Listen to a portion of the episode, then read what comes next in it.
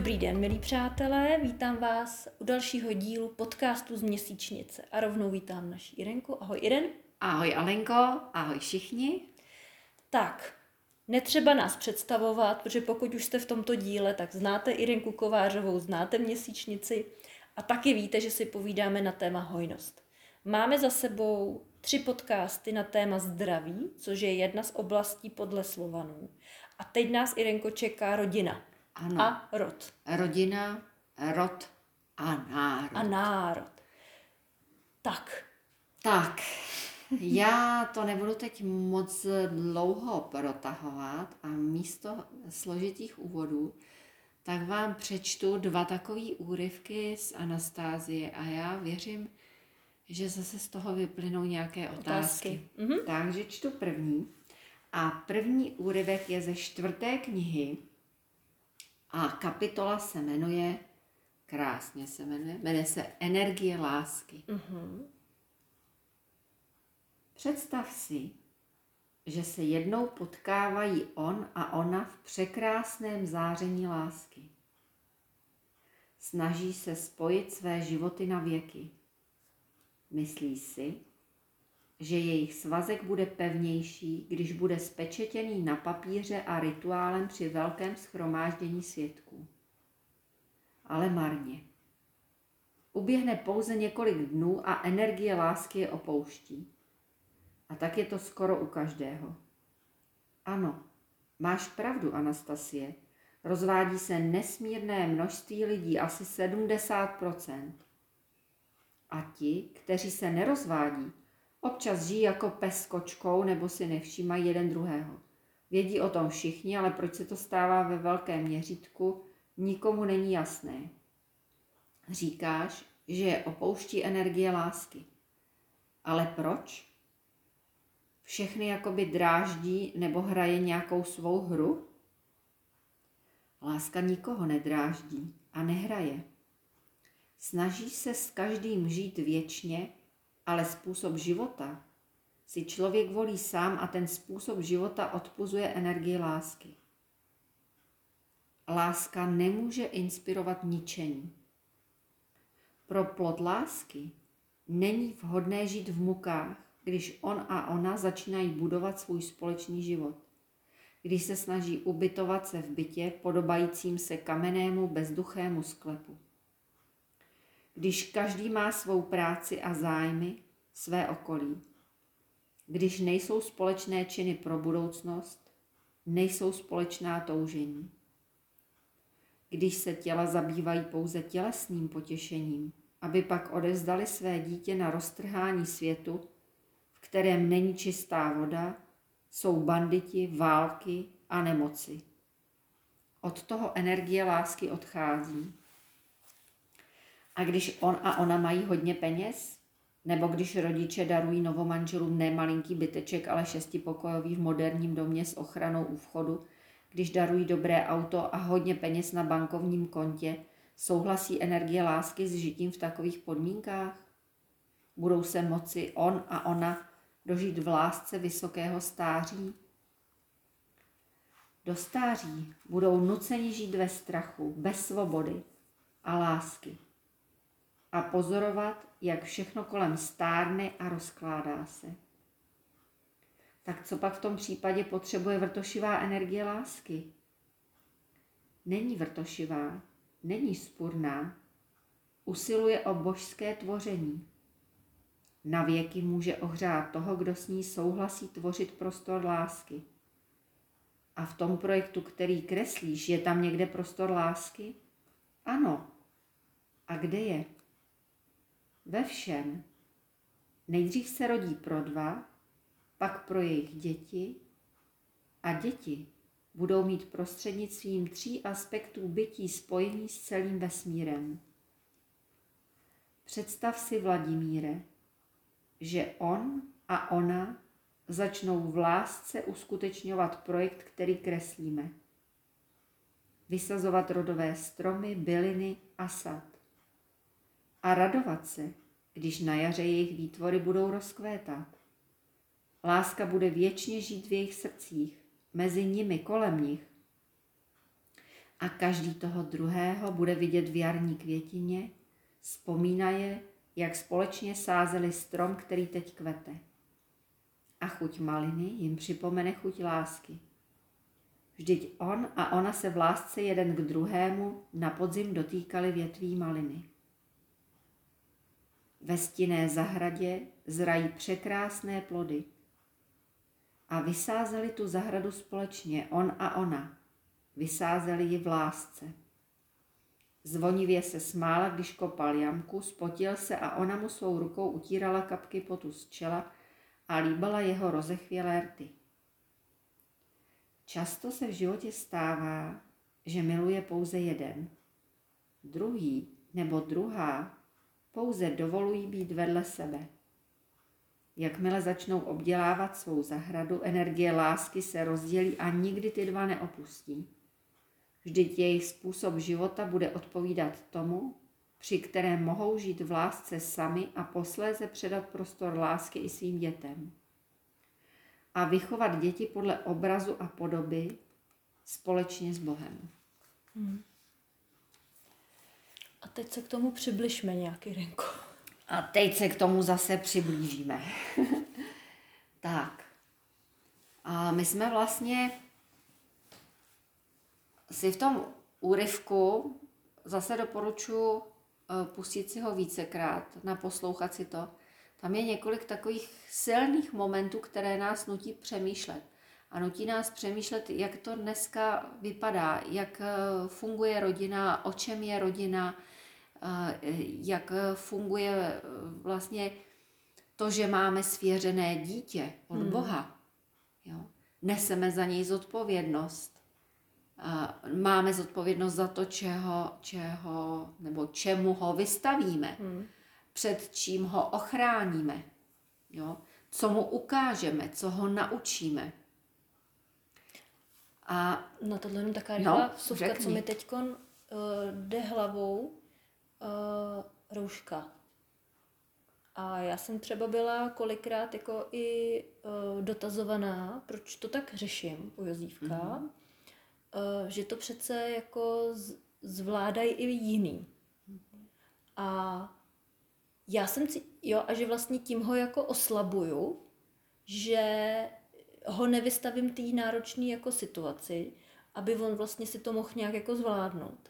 Já jsem se s tímhle nedokázala vůbec jako popasovat, se přiznám. Mm-hmm. My si totiž eh, musíme eh, tady dát na váhy dvě věci, jo co je, co je oslabení v tomhle případě. Protože pokud já ho nevystavím,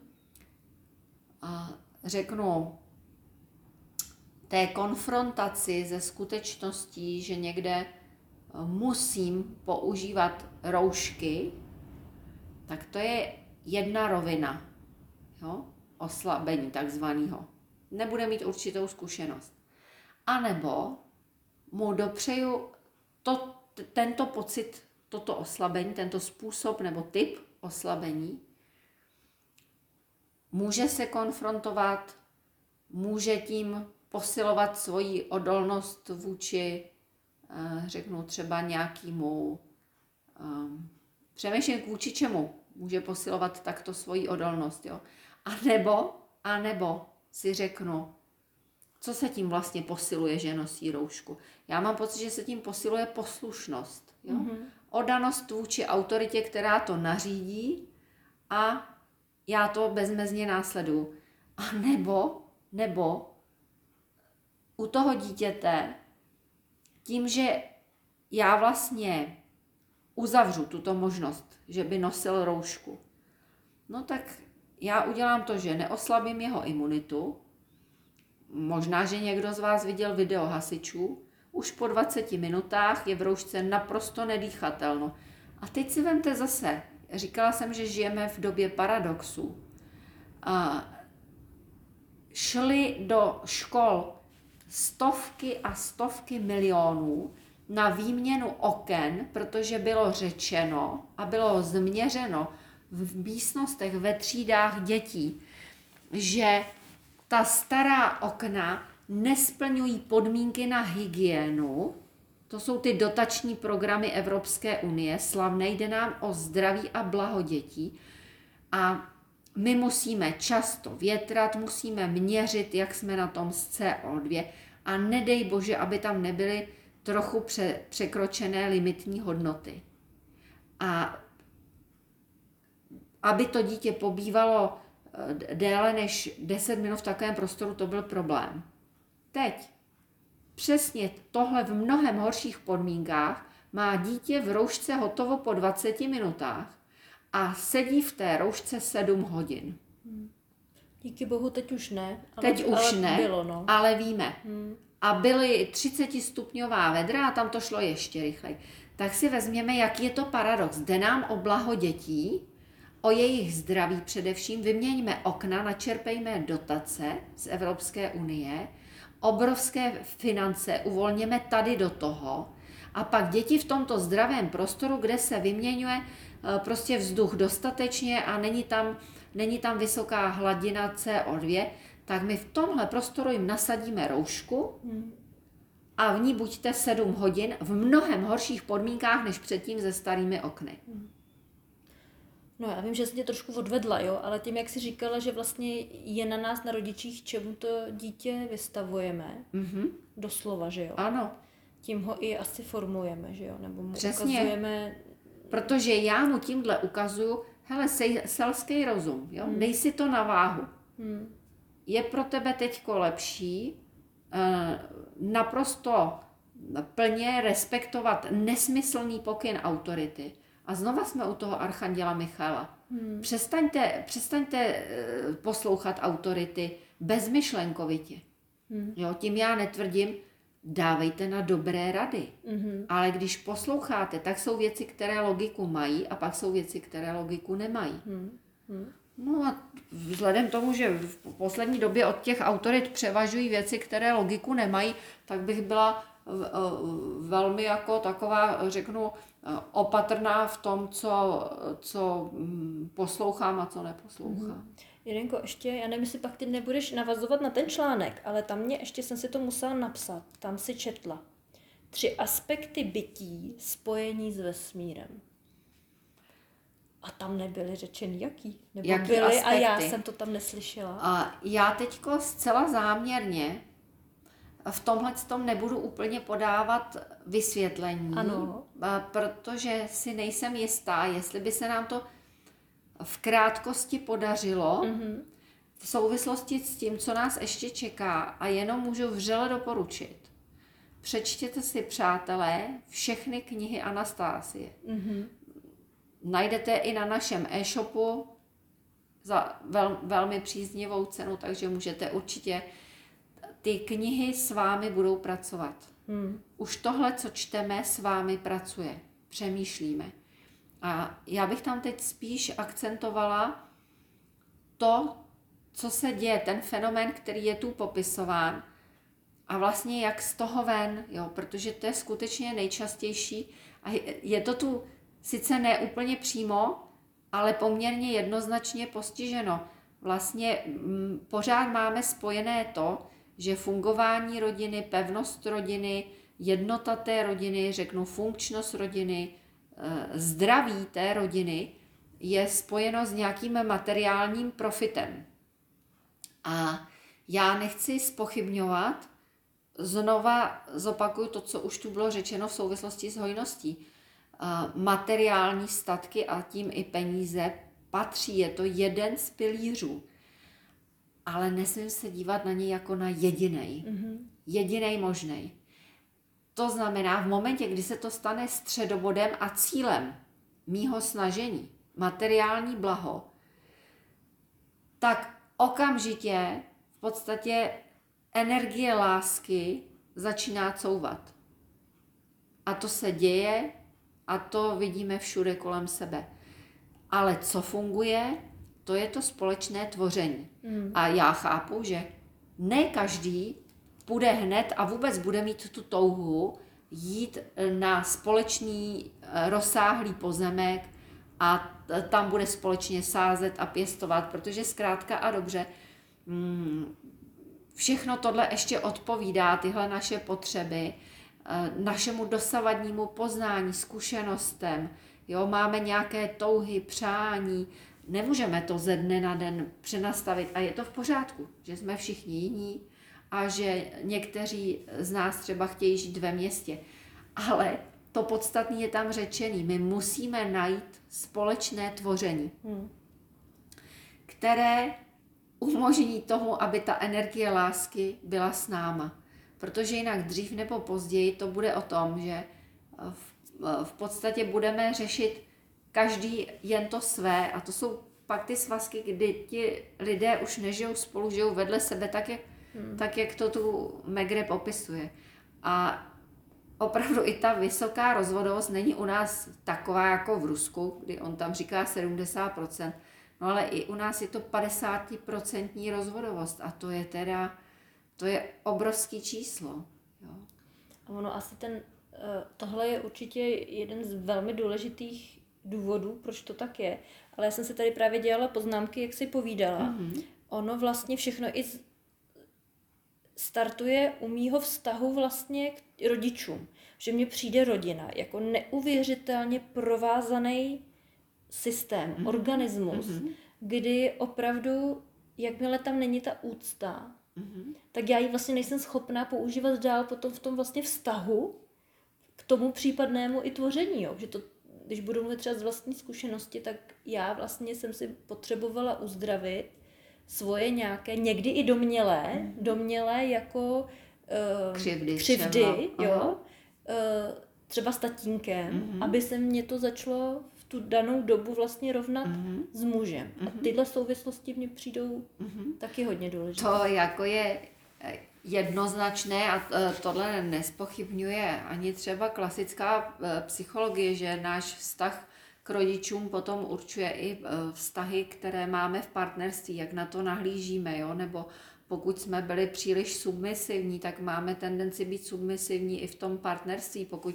e, ty, ty rodiče nás e, jako vychovávali velkým tlakem, tak a my jsme se naučili jakoby tomu tlaku ustupovat tím, že vlastně všechno ochotně uděláme, tak se to potom děje i v tom partnerství a velmi, velmi to souvisí nejenom s uzdravením, když chci mít eh, jako dobré stabilní partnerství, tak musím si uzdravit svoje vztahy k oběma rodičům, mm-hmm. a to mhm. jak muži, tak ženy, ale musím si uzdravit i vztah k sobě, jo? Mm. protože to dobré partnerství začíná u mojí sebelásky. A pokud eh, já, eh, a zase věřte, nevěřte, ale už jsem se párkrát setkala i s tím, bylo to častější sice v minulosti než teď, mnohem častější, ale bylo to poměrně silné téma, kdy mnoho žen vstupovalo do sňatku, aby někoho měli, protože fungovalo takový úsloví, který eh, říkalo lepší rozvedená než stará pana. Je. Hm. Jo? A opravdu to ve společnosti bylo silně zakořeněné a ty ženy raději tedy vstoupili do sňatku, i když cítili, že eh, to asi nebude úplně ono, ale no co, tak když tak se pak rozvedu, hlavně abych nebyla stará pana. Jo, ta stará pana takzvaně bylo stigmatizovaná, když to dneska ženy, které e, žijou single, když to řeknu takhle, rozhodnou se pr- prostě být sama za sebe, zase si tím eh, odžíváme nějakou karmu, ale už není na ně pohlíženo jako na starou panu. Jo? Mm-hmm. Tam vlastně to označení bylo takový jako už prvoplánovitě pejorativní. To je ta, která je nějakým způsobem prostě vychýlená, jo? vyšinutá z těch, z těch uh, takových těch norem uh, běžného jednání. A je, je pravda, že nás vztah samozřejmě obrousí. Jo?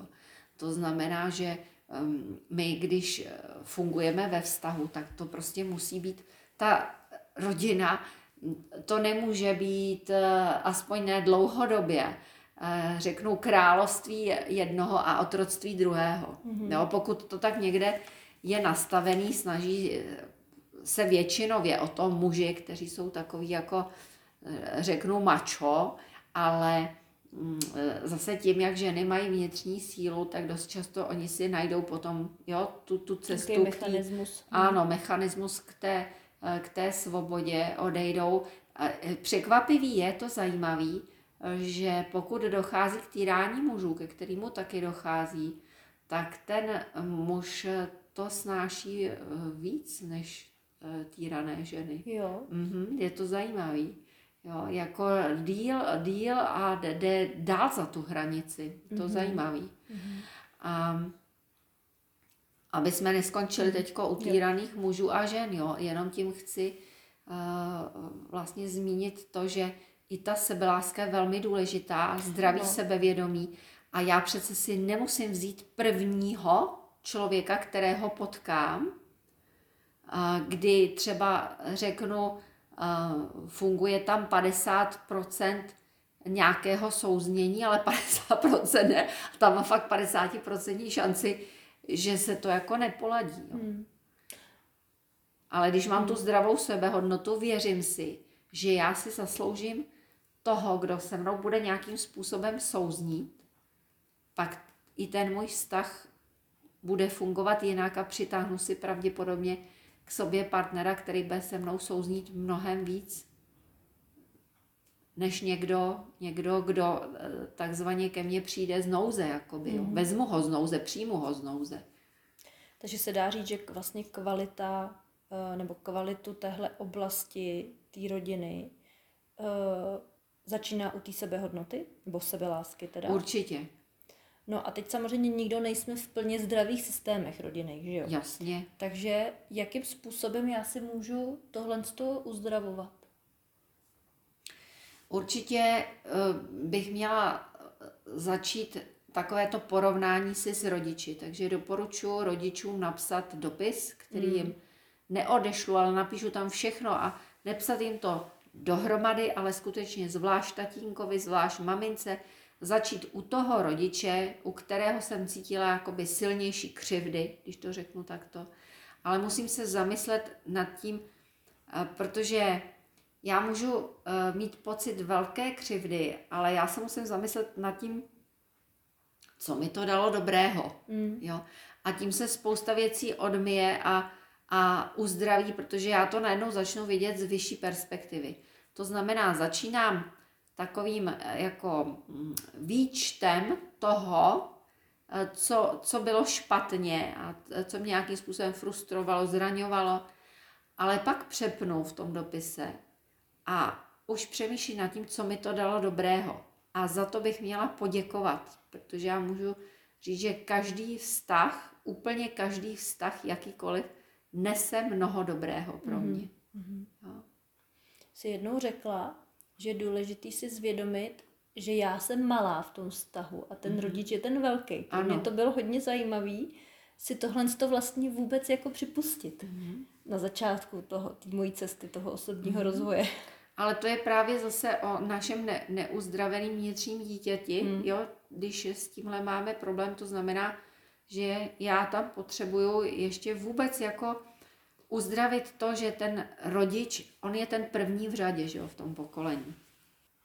E, ta linie dítě, rodič je určitě důležitá, ale právě dopis, který napíšeme, tak je takovým prvním krokem pro to, aby jsme to začali uzdravovat. A pak na to můžeme navazovat celkově s uzdravováním sebe jako ženy, Tady speciálně tedy ženy mohou pozvat na náš onlineový kurz no, na bájo, vlně ženství. Bájo na vlně ženství. Můžete si vyzkoušet a jít krok za krokem blíž k sobě sama, právě k té svojí sebehodnotě a sebelásce, která řekla bych, že je kamenem úhelným toho šťastného partnerství, protože pokud jsem eh, žena nespokojená se svým životem, mladá žena třeba nespokojená se svým životem, tak se nesmím domnívat, že se objeví nějaký rytíř, který mě z té nespokojenosti vyvede. Ono to spíš bude tak, že já v okouzlení zamilovaností, tady schválně používám slovo mm-hmm. okouzlení, zamilovaností si ho jaksi eh, předělám u sebe vevnitř a pak rozčarovaně budu zjišťovat, že je to někdo uh, úplně jiný, než jsem se domnívala, no ale to není jeho problém. Jo, to si zase musíme zvědomit. To je můj problém a je tedy na mě, něco jsem si nadrobila, něco jsem udělala špatně, tak teď to musím vyřešit. Hmm. Hmm. Rodina, veď. Ty, to je takových vztahových různých vlastně záležitostí, kde já teď ani nevím, kudy jako do toho vlízt. Jo. Eh, Mně tady ještě jako napadá jedna věc a to je, co jsme se spolu o tom bavili a to, že vznikají ty duchovní rodiny teď. Mm-hmm. Že se opravdu může stát, že, že se narodím do rodinného systému, kde opravdu moje nějaké vnitřní přesvědčení a, a touhy a směřování jsou absolutně odlišný a nenajdu tam toho jako parťáka pro to sdílení a pro tu spolupráci, což je asi obrovsky důležitý v těch rodinách, že ty jsi to tam i mluvila o tom spolutvoření toho muže a ženy, což ale může být i spolutvoření té rodiny jako celku, že jo? Tak co tohle téma těch duchovních rodin? Hmm. Tak eh, je to tak, tak, jak jsi zase zmínila. Jednak rodina jako taková, to je obrovské množství lidí. A když se podíváme eh, třeba 20 generací zpátky a typnete, typneme si, kolik tam stojí lidí, tak, tak milí posluchači, typněte si, vytvořte si teď v hlavě nějaký číslo. Máme 20 generací zpátky. Kolik si myslíte, že tam najdeme lidí, našich předků, kteří patří do naší rodiny? No, dáme si takhle chvilku prostor, vy si to pěkně utříbíte a máte v hlavě nějaký číslo. Teď si představte, já vám to řeknu, 20 generací zpět a máme tam milion lidí. Milion. Jo. A to je neuvěřitelná síla, která s námi pracuje. A to je jenom 20 generací zpátky. Eh, Alenka by vám potvrdila, když třeba tu máme eh, bohyně, Ano. seminář a opravdu jdeme až na samotný začátek, Hmm. to jsou velmi, řeknu, zajímavé podněty a to, co se tu odkrývá, kde třeba nějaký uzlík něco nese, nějaké schéma a vzniklo to už dávno a dávno.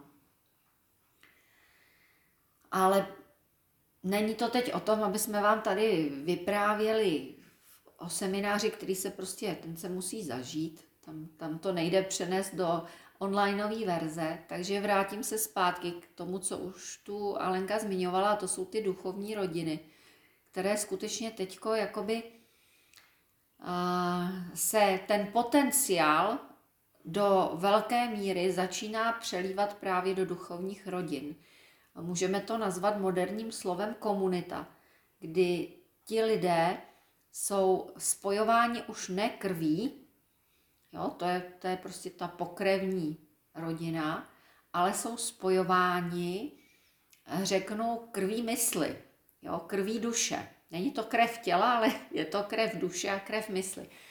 Protože ti lidé souzní, dokážou se podporovat, dokážou společně zdolávat překážky, dokážou si pomáhat, chápou se, jo, mají nějaké stejné třeba priority, koukají stejným směrem, vidí stejné cíle, jsou pro ně důležité stejné věci v životě.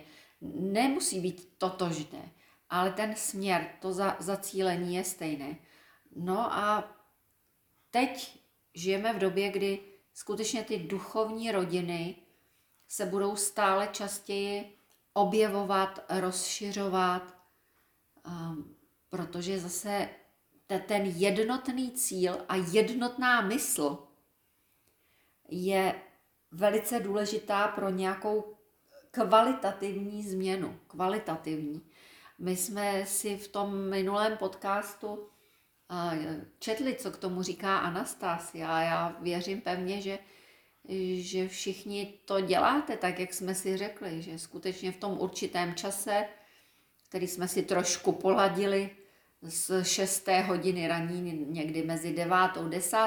čtvrt hodiny pozitivně myslíme na budoucnost pro naše děti, na ten budoucí svět, který je krásný.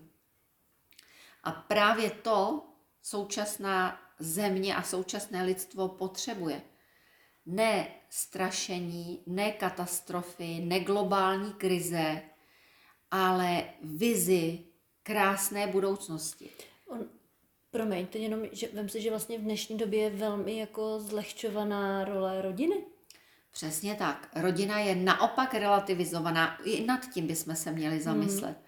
A je zajímavé, jak ve jménu přírody my jsme z té přírody víc a víc vyháněni. Hmm. To znamená, eh, víc a víc se znesnadňuje eh, žít v přírodě, v rodinném domě.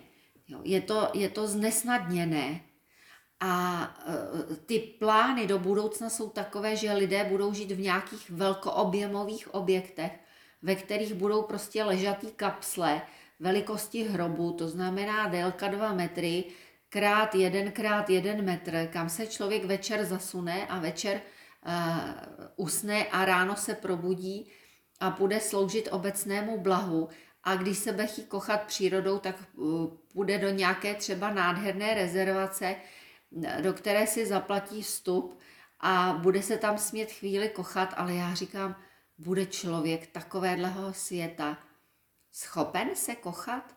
Takže tohle vygumujeme, všechny tyhle plány, které tady někde lítají od eh, globalistů a jim podobných a řekneme si, ne, většina, většina lidstva bude žít ve svým vlastním prostoru, na zdravé půdě, bude používat čerstvou, krásnou, čistou, zdravou vodu, bude dýchat čistý, zdravý vzduch, plný vůní, éterů, který bude fungovat aromaterapeuticky a bude tu jedna šťastná rodina vedle druhé a takhle si to, takhle si to představujeme. Proto se rodina relativizuje, aby jsme zapomněli vůbec na sílu rodiny. Hmm. A ta pokrevní, když netáhne za jeden provaz, a ono se to teď je velmi, velmi eh, viditelně a stále v širším měřítku. Podívejte se, jak eh, jsme rozděleni jako hmm. společnost. A je to nejenom v rámci právě té celkové společnosti, ale v rámci té jedné velké rodiny, toho rodu. A děje se to právě proto, že rodina je relativizována už dlouho. Je podkopávána. Dítě víc a víc péče o dítě přechází a ty snahy jsou velký a tlaky jsou velký. Přechází pod systém. Hmm. No to se nám přece taky nelíbí. Teď chceme, chceme být zodpovědní za svoje dítě. Jak je možný, že se tohle stalo? Udělali jsme malý krok, malý krok, malý krok, malý krok a pak už nebylo cesty zpátky. Udělalo se tenhle typ vzdělávání, tenhle typ vzdělávání, povinné vzdělávání, povinný systém vzdělávání. A teď velmi těžce se vracíme k nějakým jiným zdravějším způsobům, protože víme, že to klasick, klasické, zase v uvozovkách, jo, to oficiální vzdělávání vůbec nerozvíjí člověka tak, jak by mělo. Hmm. To malé dítě neformuje.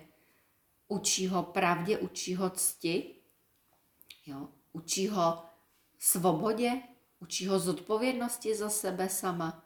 A je to o tom, že my uděláme vždycky jenom jeden maličký ústupek. Hmm. No tak si vemeš roušku, to přežiješ ale mně se to nelíbí. Hmm. To nevadí, buď sticha. Mně se to taky nelíbí, taky ji nosím.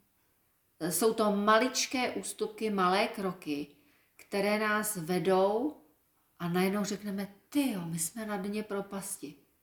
Jak se z ní dostaneme? No, takže jednoduše. Postavíme se sami za sebe a za svoje dítě, za svoji rodinu a když mi to systém neumožňuje, jdu mimo systém a začínám se spojovat s dalšími, kteří jsou mimo systém. Hmm. Ty vlastně si četla v tom úryvku uh, slova a uh, já jsem viděla, jak vlastně uh, dnešní rodiny, ty, který třeba člověk vidí, že jsou nějak stabilní, jako, nebo si tak jakoby na oko myslí, že jsou stabilní, tak jsou hodně vázaný na ty majetky, o kterých ty jsi tam mluvila. Že to je v podstatě jako ochrana a schraňování toho jako majetku, ale není tam to, to tvoření, mi přijde, jo. Takže vlastně, aby my se mohli začít uzdravovat sebe a rodinu, tak by měla ta rodina najít vlastně to společné tvoření. A Teda. jo, co, napřed vůbec, co chce tvořit, jo? Hmm. Co chce tvořit společně. Hmm. Co a to je jedno, má jestli být. jsou to dva, nebo už je to Mhm. prostě, jsou to tři generace. Tak, Hmm. jo. A jakmile je mi to jasný, že tohle mi dává smysl, tak to začnu tvořit. Jak tohle dost, začnu nějakými pozvolnými krůčky dostávat do svého života? No, já bych tady zase řekla, čtěte Anastázii. Ona ve vás probudí touhu. Já potřebuju uh, mít touhu v srdci. Hmm. Touha je nejsilnější motivace pro to začít něco realizovat. Jakmile po něčem toužím, jo, tak je to dobrý. Takže bu- probuďme v sobě tu touhu. Jakmile mám touhu po rodovým statku, opravdovou touhu, ono to přijde. Mhm. Jo? Jakmile mám touhu po tom, že budu svobodná, ono to přijde. Jo? Takže každá rodina, každý je, jeden člen v rodině by měl začít probouzet v sobě touhu. Mhm. Můžeme, že jo, i, i samozřejmě eh, obrázek osobního štěstí nádherně funguje. A ten No. máme v naplní ženství. Ten, No. ten tam je. Ten tam je, takže bude-li vás zajímat, my si ho tu děláme každý rok jednak jako, jako firma, že jo, jako společenství, děláme ho i jako rodina. A, a, a funguje to báječně. Jirenko, krásný. Mně tady jde ještě jedno slovo, který nevím. Když tak zase řekneš, tak jako jsi to řekla u těch aspektů uh, toho bytí, jo. Mhm. Co slovo polovinky a rodina? No, jak vidíš, tak jsem se doteďka snažila o tom moc, moc eh, nemluvit. Ještě bych to asi chvíli nechala, protože polovinky je velmi silné téma. A myslím si, řeknu to takhle, eh, když my eh, se teď budeme připravovat v rámci buď to rodiny krve, Hmm. nebo rodiny duše na spolutvoření, máme šanci do života si polovinku přitáhnout ve smyslu toho už skutečného tvoření a bytí v nějakým reálném životě. Ne asi ještě úplně v tomhle, Tomhle. Hmm. ale můžeme proto skutečně velice dobře připravit půdu. A co je pro nás teď důležitý, a to bych možná nechala jako příští téma,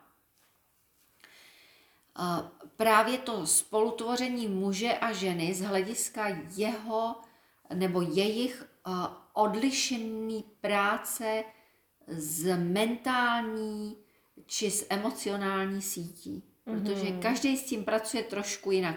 Obě ty sítě tady jsou, a, ale každý, každý, to znamená muž s nimi pracuje jinak, žena s nimi pracuje jinak a je to docela takový, jako řeknu, eh, důležitý základ pro to naše společné fungování a tvoření. Hmm. Hmm. Krásný, Irenko. My vlastně tady z toho povídání dnešního máme jeden úkol a to napsat každý, obom rodičům, Mhm. každému zvlášť dopis. Mhm. Je to i v případě, že uh, rodiče už odešli domů, že Ano. zemřeli? Protože zase na mentální síti tohle eh, projde eh, všemi těmi dimenzemi. Mhm. Jo? A my jsme řekli, že ten dopis napíšeme a už jsme si neřekli, co s ním budeme dělat. Takže že bychom si to takhle na závěr řekli a tím to bude asi dneska všechno. Mhm. Takže když ten dopis máme napsaný a můžeme ho psát buď to velmi krátce a může se to z nás tak jako řeknu vyplavit všechno A nebo se s ním můžeme lopotit a můžeme ho psát třeba měsíc, dva. Mm-hmm. I to je v pořádku. Že i postupně třeba dopisovat, mm-hmm. co mě napadne. Dopisovat, jo? vypisovat, škrtat, to všechno je možný. A když ten dopis má takovou podobu, že já souzním s tím obsahem, že bych se pod to prostě podepsala, tak se pod to podepíšu a ten dopis spálím a pak to spláchnu nějakou tekoucí vodou. Je jedno, jestli v odpadu nebo v řece. Ale nehodím ten popel do, do kaluže, do koše. jo, nebo do koše. Prostě musí to spláchnout tekoucí voda. A je to z toho důvodu, že oheň je nejvyšší transformační živel, to znamená, že on celý ten obsah transformuje, postaví to na vyšší level, neboli to, to špatné obrátí v dobré, to dobré ještě v lepší. A voda, protože to, co nedokáže oheň transformovat, to zůstává jako ten popel. Hmm. Voda ten o, eh, popel přijímá a zcela rozpustí, vyčistí, mm. roz, rozdělí, až z toho není nic. Ta voda je zase při, jako průzračná. To znamená, voda vyčistí rezidua toho špatného, co by tam případně mohlo zůstat. Mm-hmm. Hezký. Hojnost a téma rodiny jsme hezky otevřeli. A já se budu těšit na příští povídání, Irenko. Děkuji ti moc za dnešní informace. Rádo se děje, Alenko, děkuji za rozhovor a za otázky a všem vám přeju, mějte se báječně a, a, a přemýšlejte si o tom. A poslechneme si ještě jednou tvoje čtení dneska. Klidně. Naschledanou. Naschledanou.